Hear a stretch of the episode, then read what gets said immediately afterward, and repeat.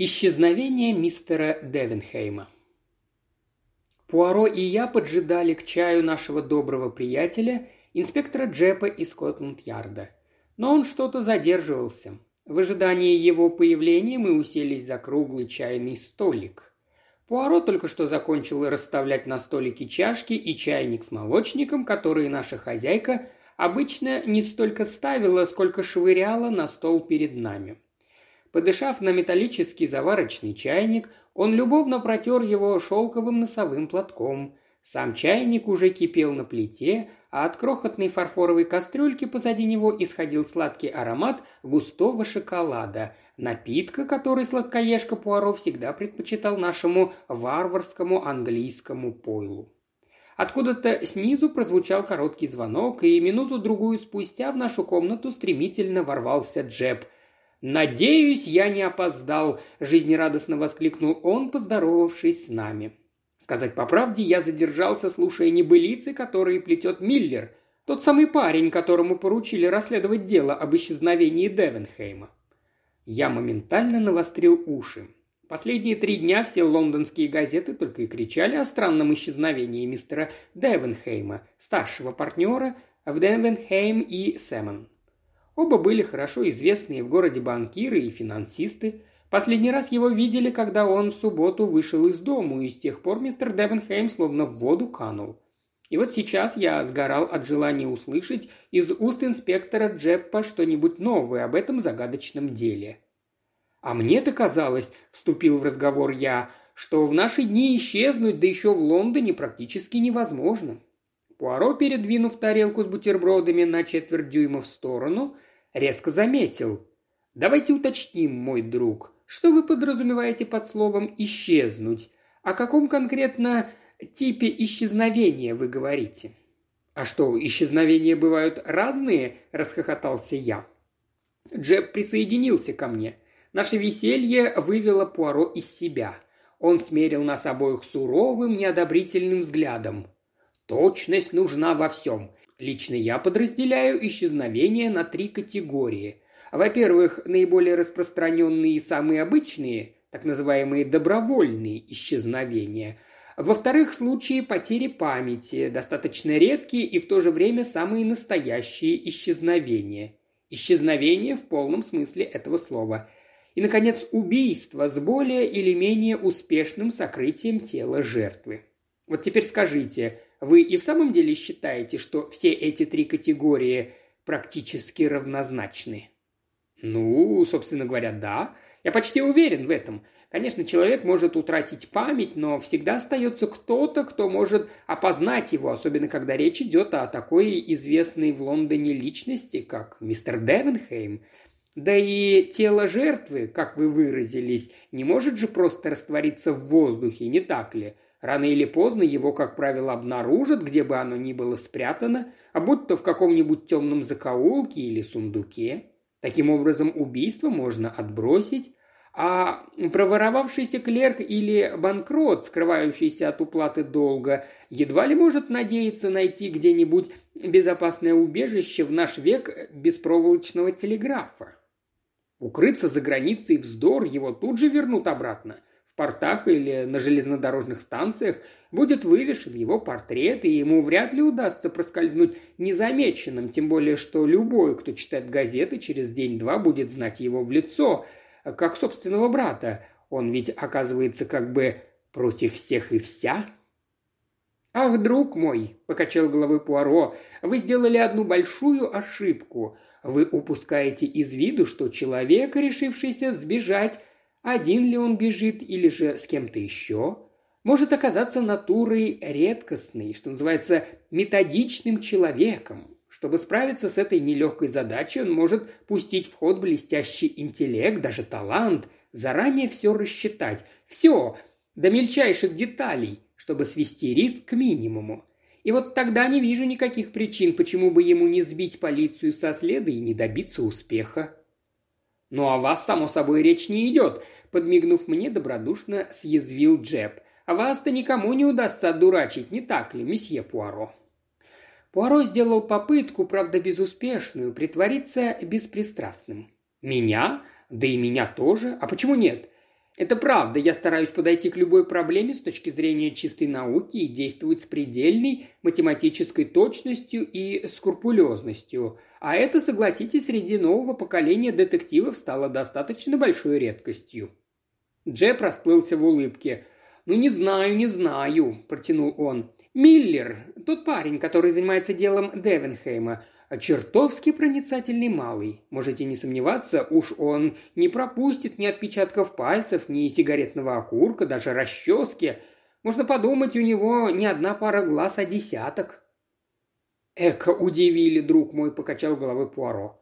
«То же самое можно сказать и об обычном воробье, Однако кто же поручит крохотной серой птичке решить загадку исчезновения мистера Девенхейма? Да будет вам, месье, неужто вам взбрело в голову оспаривать значение мелких деталей, когда пытаешься отыскать ключ к разгадке?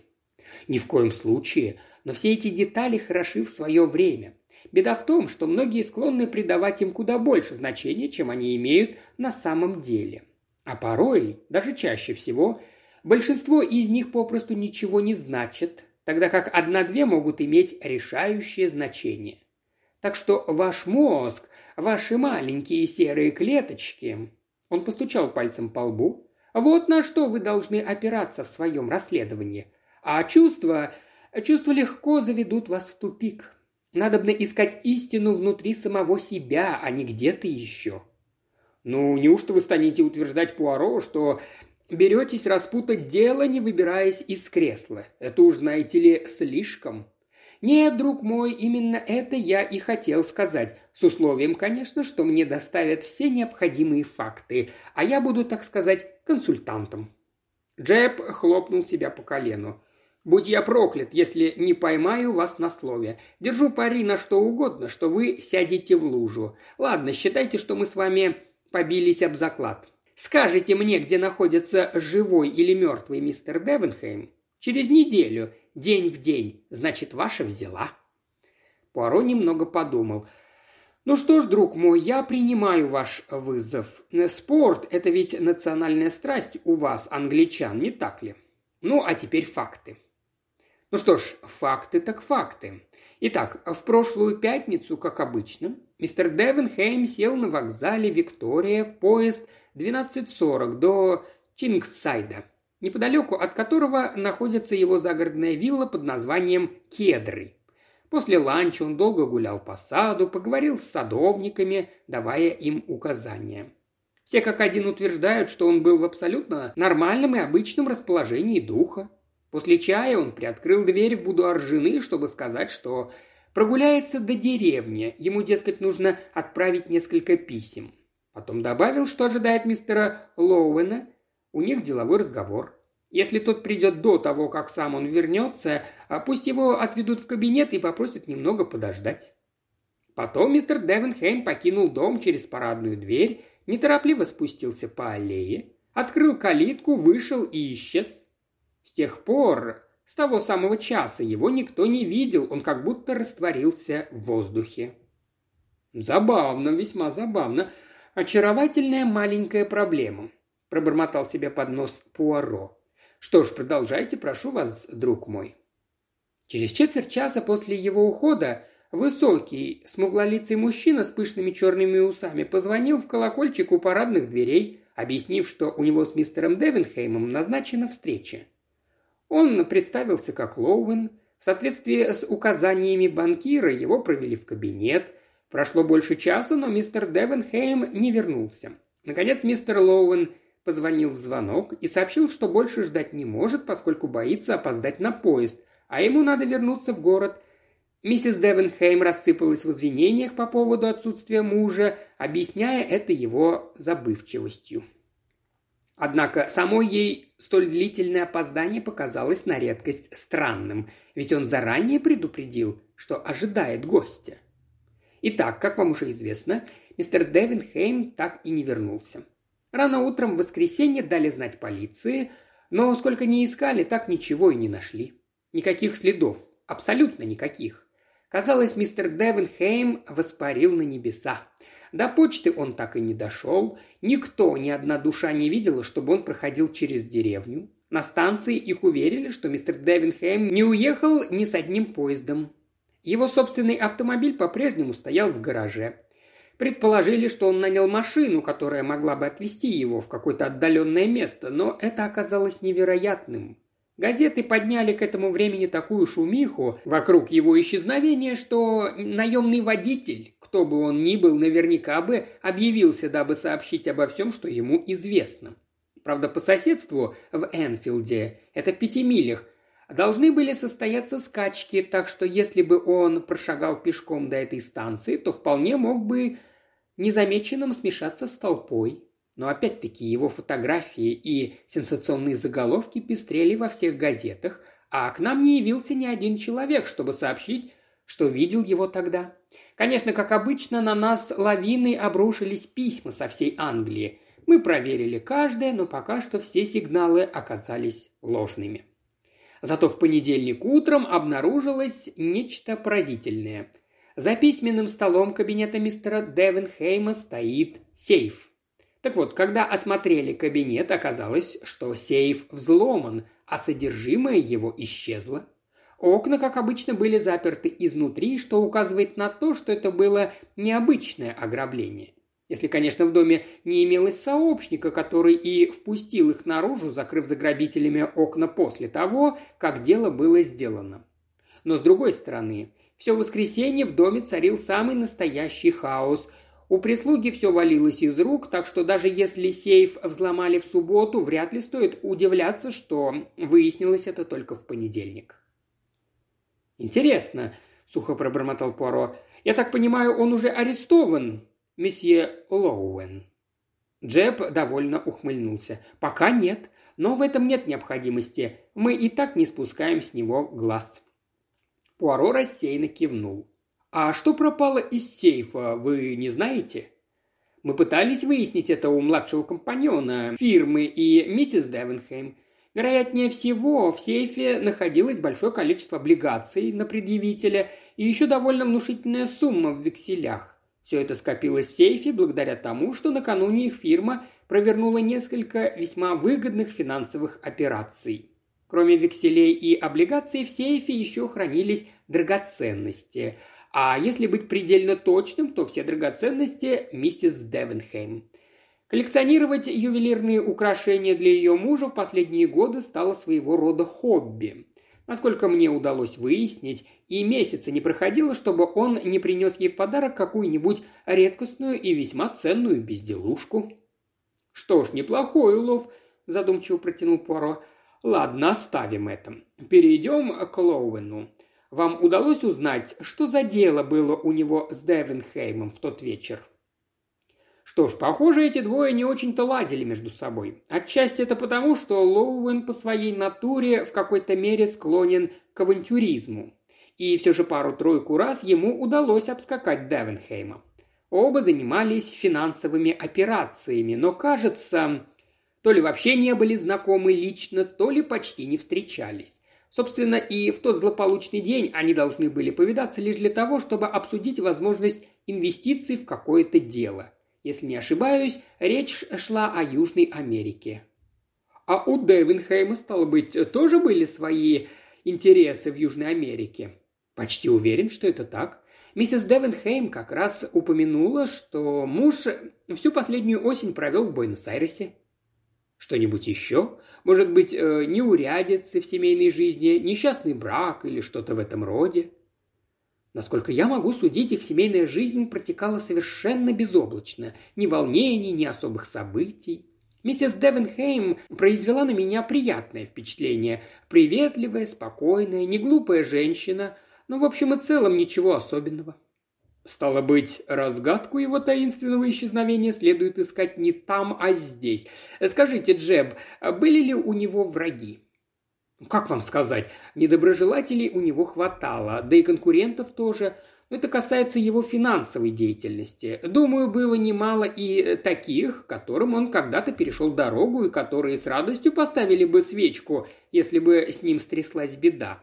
Но вот чтобы своими руками покончить с ним... Нет, не думаю. А даже если и так, куда подевалось тело? Именно. Как верно подметил наш друг Гастингс, трупы имеют неприятную привычку появляться как раз в самый неподходящий момент, причем с почти фатальной неизбежностью. Да, кстати, Пуаро, один из садовников утверждает, что мельком заметил какую-то мужскую фигуру. Незнакомец, дескать, сворачивал за угол виллы. Как ему показалось, тот направился в сторону Розария. Между прочим, именно к Розарию выходят французские окна в кабинете мистера Девенхейма. Да и сам хозяин, как все говорят, предпочитал приходить и уходить именно этим путем. Правда, особо полагаться на парня не стоит. Он копался на грядках, высаживал огурцы, так что даже не удосужился толком разглядеть, проходил кто-то из чужих или же сам хозяин. Тому же он не очень уверен, когда это было. Должно быть незадолго до шести, поскольку обычно садовники заканчивают работу именно в это время. А когда вышел из дома мистер Девенхейм? Примерно в полшестого. Скажите, Джепп, а что располагается за розарием? Озеро. А сарай для лодок там есть? Есть, разумеется. Хозяева держат там парочку плоскодонок. На всякий случай. Впрочем, понимаю, куда вы клоните, Пуаро. Предполагаете, что это самоубийство, да? Что ж, не стану скрывать от вас. Миллер как раз намерен завтра отправиться туда, чтобы прочесать драгой все озеро. Теперь вы и сами видите, что это за человек. Понимающе улыбнувшись, Пуаро повернулся ко мне. «Гастингс, друг мой, прошу вас, передайте мне Дейли Мегафон. Если память меня не подводит, там опубликована на редкость четкая фотография пропавшего». Я встал и отыскал ему нужную газету. Пуаро какое-то время внимательно вглядывался в его черты. «Хм...» – пробормотал он наконец. «Волосы довольно длинные, волнистые, Густые усы, остроконечная бородка, кустистые брови. Глаза темные? Да. Волосы и борода сильной проседью? Джеб кивнул. «Ну же, Пуаро, что вы на это скажете? Вам, поди, все ясно, как божий день, не так ли?» «Наоборот, совершенно непонятно». По лицу полицейского инспектора легко читалось, что слова Пуаро для него как бальзам на душу что, однако, не лишает меня уверенности в том, что загадку эту можно разрешить», – добавил Пуаро. «Вот как?» «Поверьте, для меня добрый знак, когда дело кажется туманным с самого начала. Куда хуже, когда с первого взгляда все вроде бы легко прочитывается. Это не к добру, уж вы мне поверьте. Сразу понятно, кто-то позаботился, чтобы все выглядело именно так».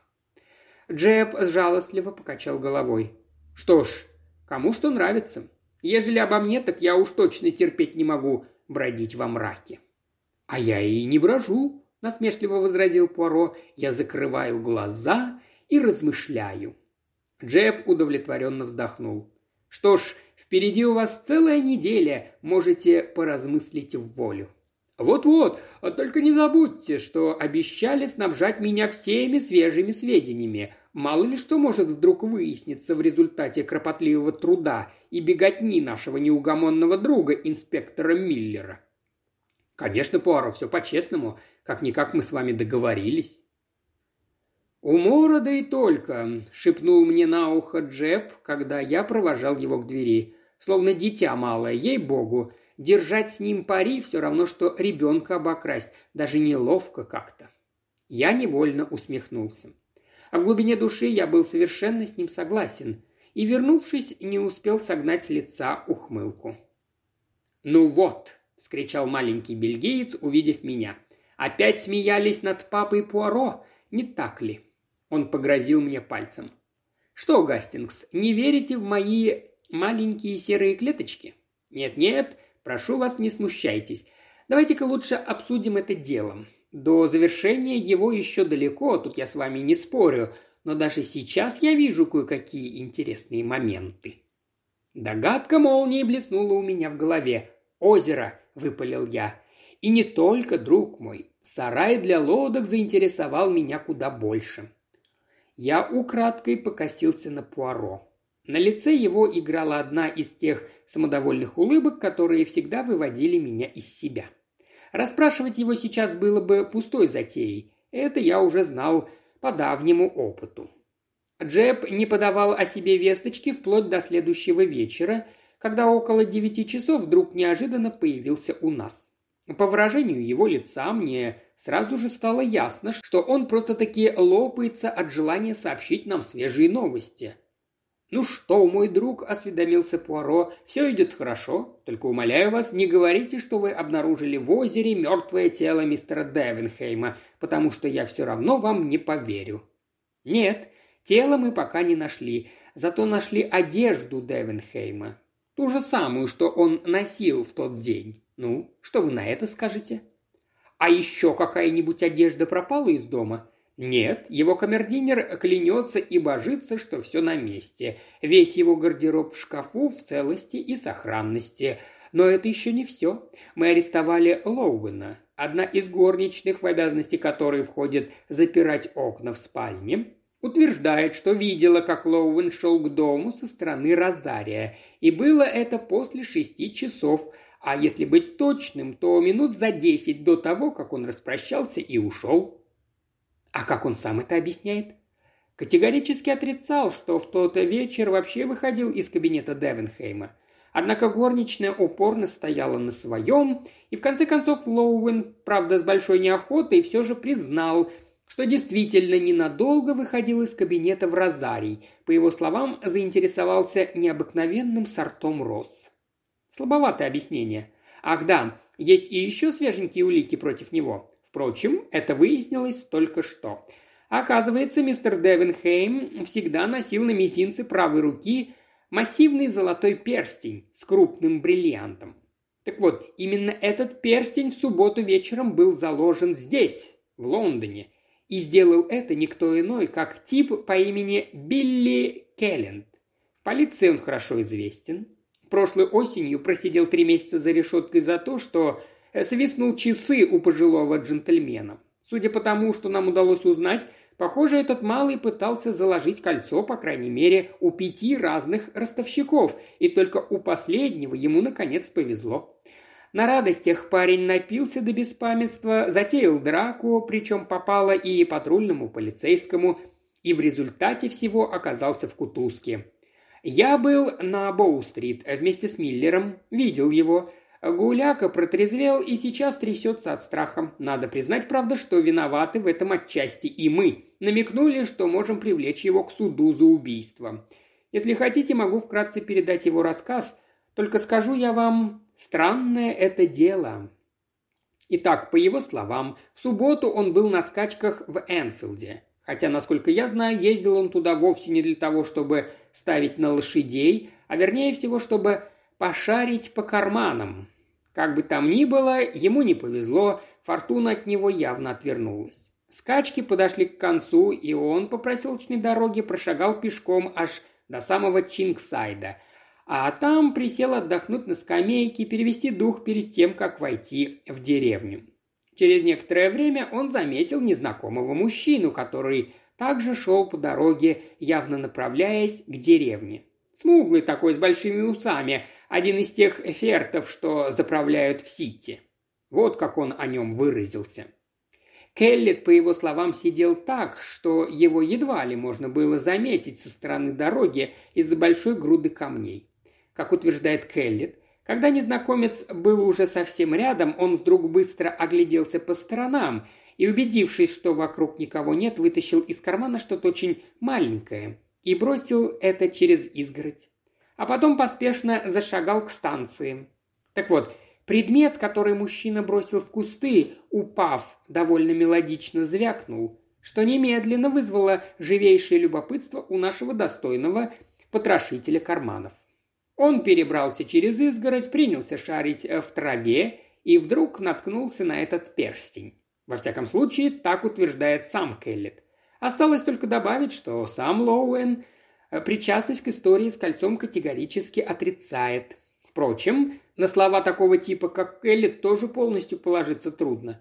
Гораздо более вероятно, что в тот вечер он случайно столкнулся на проселочной дороге не с Лоуэном, а с Девенхеймом, убил его и ограбил.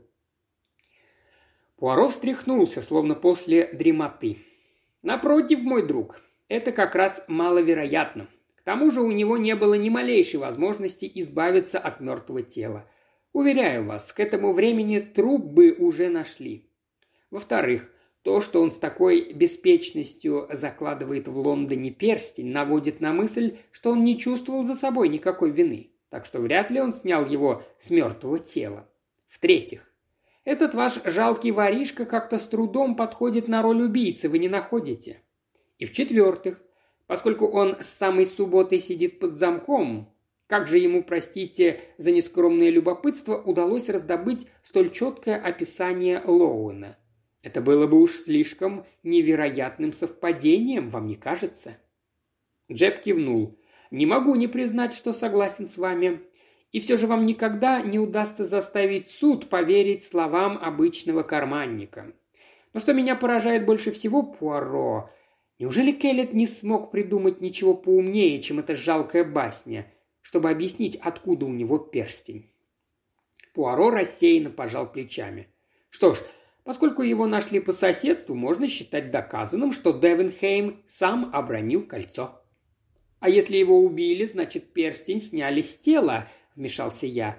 «Да, и для этого могла быть еще одна очень серьезная причина», – нахмурился Джеб. «Известно ли вам, что как раз за озером тянется забор? В заборе есть калитка, а дорожка от нее ведет прямиком к вершине холма. Пройдите по ней минуты три, и знаете, что вы увидите? Печь для обжига извести». «Боже милостивый!» – в ужасе вскричал я. Вы хотите сказать, что известь могла бы совершенно разъесть человеческое тело, но перстень он золотой, он бы обязательно уцелел. Именно так.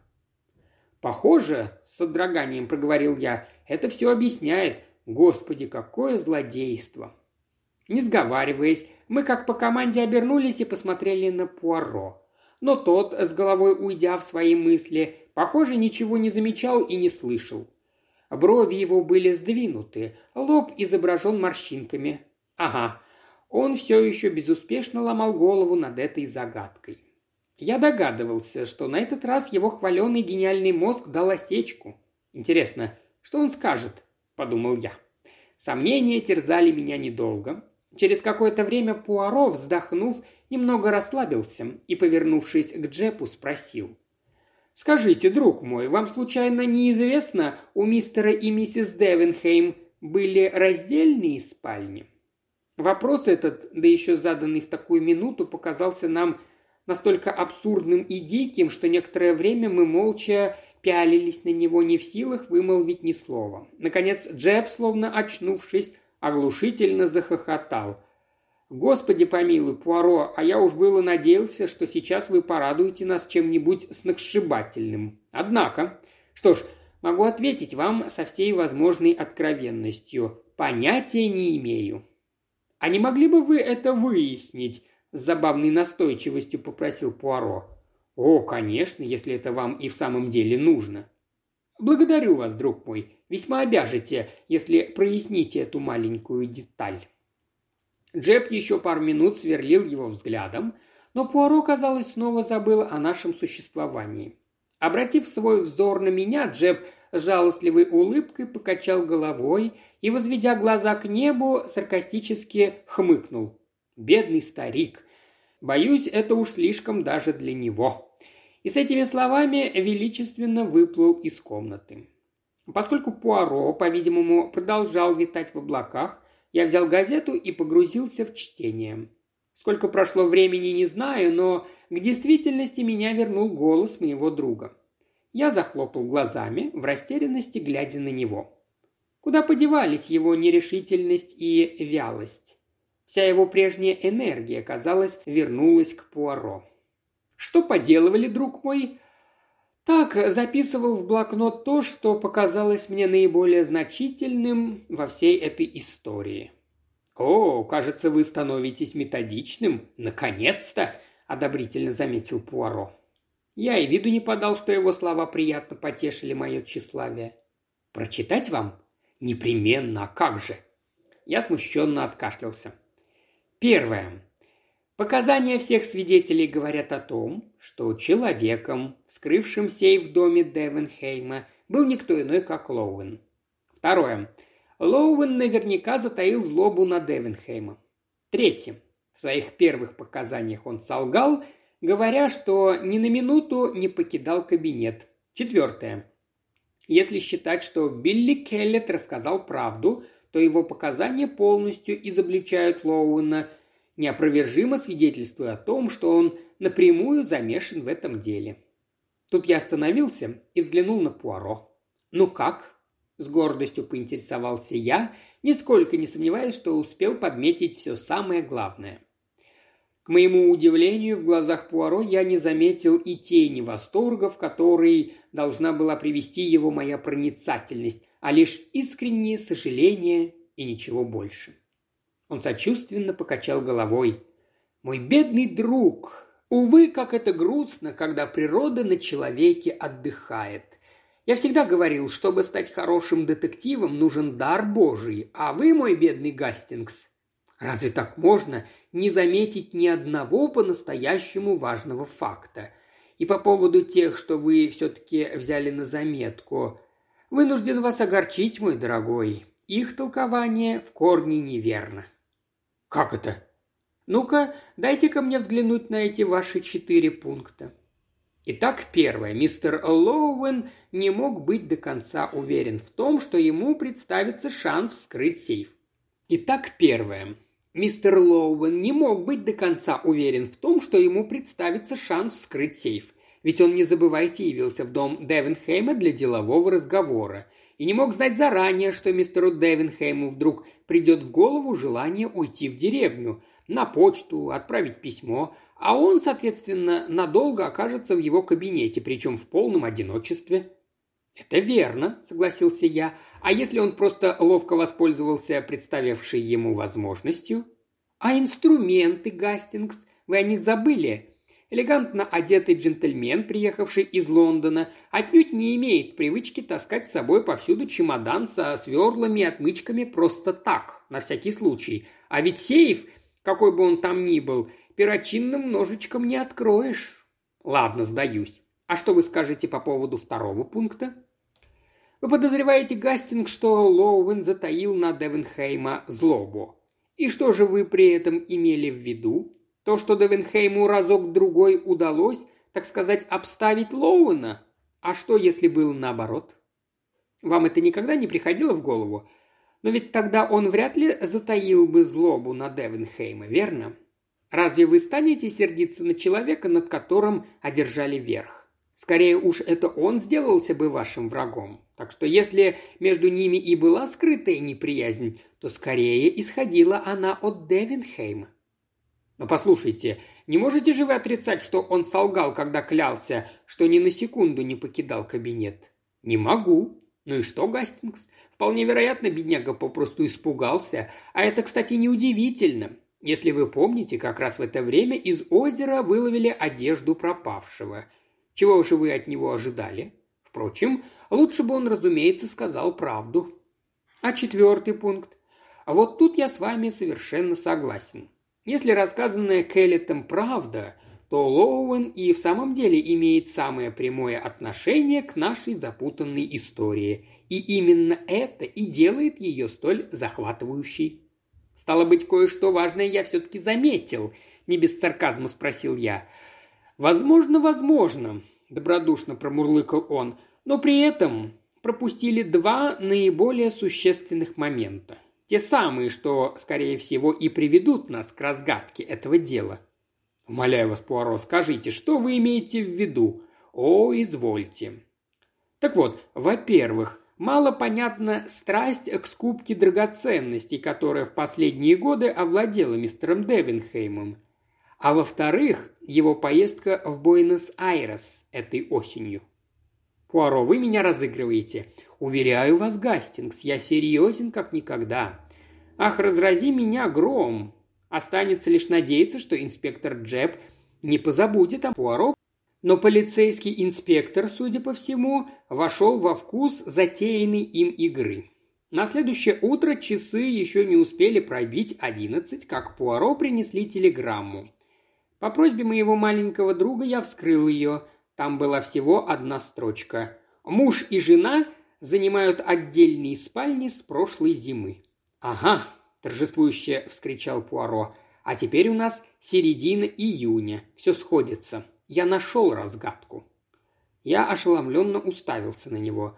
«Скажите, друг мой, у вас случайно нет вкладов в банке Девенхейм и Сэлмон?» «Нет», – неуверенно пробормотал я, не совсем понимая, к чему он клонит. «А почему вы спрашиваете?» «Потому что, как другу, я посоветовал бы вам немедленно забрать все до последнего цента, если еще не слишком поздно». «Но почему? Что вы имеете в виду?» «Я думаю, что их вот-вот постигнет финансовый крах. Кстати, вы напомнили мне о том, что надо бы послать телеграмму Джепу. Гастингс, прошу вас, дайте мне карандаш и что-нибудь твердое, на чем писать. Так, отлично. Советую вам немедленно изъять деньги из известного вам банка. Торопливо черкнул он. Уверен, это его заинтригует. Ах, наш милый Джеб. Представляю, как он вытаращит глаза. Поверьте, Гастингс, мне его даже немного жаль. Ведь он так ничего и не будет знать, бедняга, до завтрашнего утра. Или даже до послезавтра. Разумеется, я ему не поверил. Однако то, что случилось следующим утром, заставило меня совсем по-другому взглянуть на моего маленького друга. В конце концов пришлось признать, что я снова в который уже раз недооценил гениальность Пуаро. Все утренние газеты пестрели заголовками о банкротстве, постигшем фирму Девенхейма. Судя по всему, неожиданное исчезновение известного банкира заставило полицию заинтересоваться состоянием дел в его фирме. И оказалось, что банк уже давно находился на грани краха.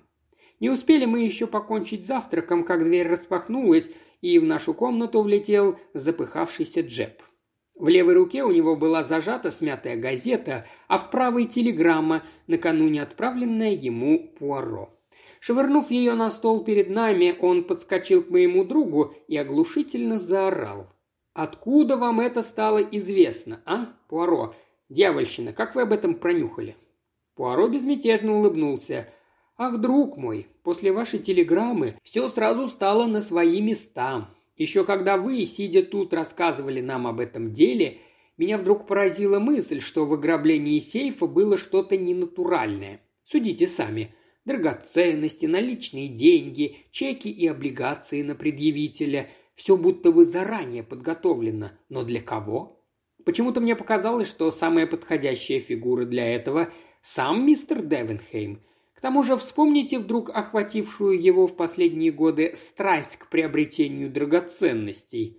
Ах, как все просто. Деньги, похищенные им, он обращал в золото и камни, потом подменял настоящие драгоценности фальшивыми, пока, наконец, не скопил таким образом весьма значительную сумму, которая бы позволила ему жить безбедно до конца своих дней. А к тому времени, наверняка думал он, когда все всплывет наружу, я уже буду далеко. Итак, все приготовления закончены, и мистер Дэвинхейм назначает Лоуэну деловую встречу. Заметьте, именно Лоуэну, тому, кто имел глупость раз-другой перебежать дорогу великому человеку. Он приглашает его к себе, вскрыв предварительно сейф, и предусмотрительно приказывает, чтобы гостя провели в кабинет. А сам уходит. Но куда? Пуаро сделал эффектную паузу и протянул руку за вторым яйцом. Брови его сурово сдвинулись. «Нет, это просто возмутительно», – злобно прошипел он. «Все куры, будто сговорившись, кладут яйца разной величины. Как тогда, спрошу я вас, добиться хоть какого-то подобия симметрии на обеденном столе? Не знаю, сортировали бы их в магазине, что ли?» «К черту яйца! Забудьте о них!» – нетерпеливо рявкнул Джеб – по мне, так пусть хоть квадратные будут, пропади они пропудом. Лучше расскажите нам, куда подевался наш клиент после того, как он покинул кедры? Конечно, если вы сами это знаете». «Разумеется, знаю, друг мой. Он отправился в заранее подготовленное убежище. Ах, не могу не восхищаться этим месье Девенхеймом. Конечно, человек он глубоко безнравственный, и все же надо признать, у него первоклассные мозги. Значит, вам известно, где он скрывается? Еще бы, нет ничего проще. Так ради всего святого, скажите же нам. Но Пуаро, занятый тем, что аккуратно собирал мельчайшие кусочки скорлупы со своей тарелки, ответил не сразу. Сначала он посыпал их в подставку для яйца, а потом водрузил сверху срезанную верхушку и залюбовался произведением своих рук. И только тогда соизволил вернуться к прерванному разговору. Широчайшая улыбка осветила его лицо. «Ах, друзья мои, ведь вы же оба не глупые люди. Попробуйте сделать то же, что и я, когда попытался решить эту загадку. Вообразите себя на месте этого человека, а потом задайте себе вопрос, куда бы я пошел, если бы был на месте Девенхейма? Где бы я укрылся? Итак, Гастингс, что скажете?» «Ну, — протянул я, — лично я, знаете, не стал бы особенно мудрить. Скорее всего, остался бы в Лондоне. Шумный, многолюдный город, много транспорта, всюду кипит жизнь и все такое. Десять к одному, что меня никогда бы не нашли. Безопаснее всего затеряться в толпе. Пуаро, кивнув, повернулся к Джепу. «Нет, я не согласен. Смыться как можно скорее – вот единственный шанс, скажу я вам. Насколько я понял, в его распоряжении было достаточно времени, чтобы как можно лучше подготовить свое исчезновение. Лично я на его месте купил бы яхту, а потом уплыл бы куда-нибудь за три-девять земель, где меня сам черт не сыщет, прежде чем начался бы весь этот шум и гам. А высказавшись, мы уставились на Пуаро. «А вы что скажете, месье?» – наконец не выдержал Джеб. Пуаро какое-то время молчал, и вдруг на губах его заиграла лукавая улыбка. «Ах, друзья мои, если бы вы спросили меня, где бы я спрятался в таком случае, если бы за мной гналась полиция, то я ответил бы вам, не задумываясь, в тюрьме». «Что?» Вы разыскиваете мистера Девенхейма, чтобы упрятать его за решетку, поэтому вам и в голову не приходит поискать его там. О чем это вы, Пуаро? Помните, вы сказали мне, что миссис Девенхейм не произвела на вас впечатление особо умной и проницательной, не так ли?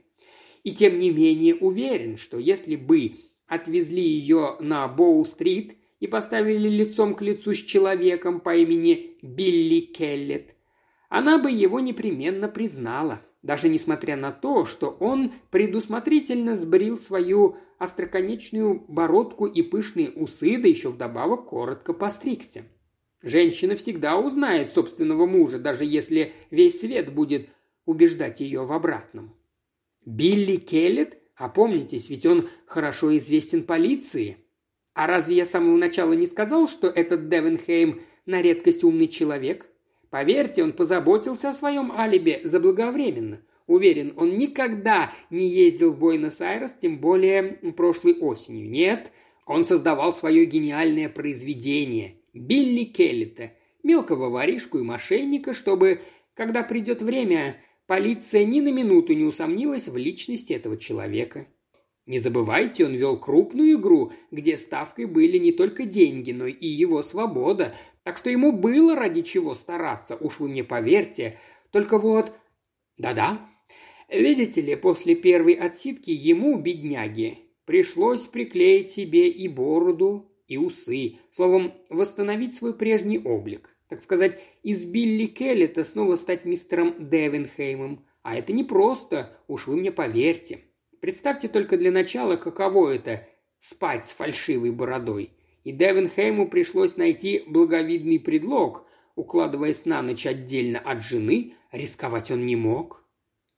Вам, дорогой Джеб, по моей просьбе удалось выяснить, что последние полгода, словом, с момента возвращения якобы из своей поездки в Южную Америку, мистер и миссис Девенхейм спали в разных комнатах. И вот тогда я понял, что прав – все сошлось как нельзя лучше. Садовник, которому показалось, что он видел, как хозяин свернул за угол дома и направился к Розарию, оказался абсолютно прав. Девенхейм направился в лодочный сарай, утопил в озере снятую с себя одежду, переоделся в лохмотья, которые, уж будьте уверены, тщательно спрятал где-то от своего лакея. Затем приступил к выполнению хитроумного плана. Для начала заложил перстень, который все, знавшие Девенхейма, привыкли видеть у него на пальце. Потом напился, ввязался в драку и добился своего. Его припроводили на Боу-стрит, где бы никому не пришло в голову его искать. «Это невозможно!» – пролепетал побледневший и растерянный Джеб. «Спросите у мадам», – с улыбкой посоветовал Пуаро. На следующий день, спустившись к завтраку, мы увидели лежавшее перед тарелкой Пуаро письмо. Мой друг аккуратно вскрыл конверт и оттуда выпорхнул пятифунтовый банкнот. Брови Пуаро поползли вверх. «Ах, черт возьми! И что мне с этим прикажете делать? Ей-богу, зря я затеял пари Гастингс. Так неприятно. Бедный Джеб». А впрочем, мне кажется, в голову пришла неплохая мысль. Давайте устроим маленький ужин на троих, только вы, я и Джеб. Это успокоит мою совесть. Ведь дело было таким простым, что брать с него деньги даже как-то неловко, словно ребенка обокрасть, право слово. Стыд какой. Гастингс, Гастингс, почему вы смеетесь?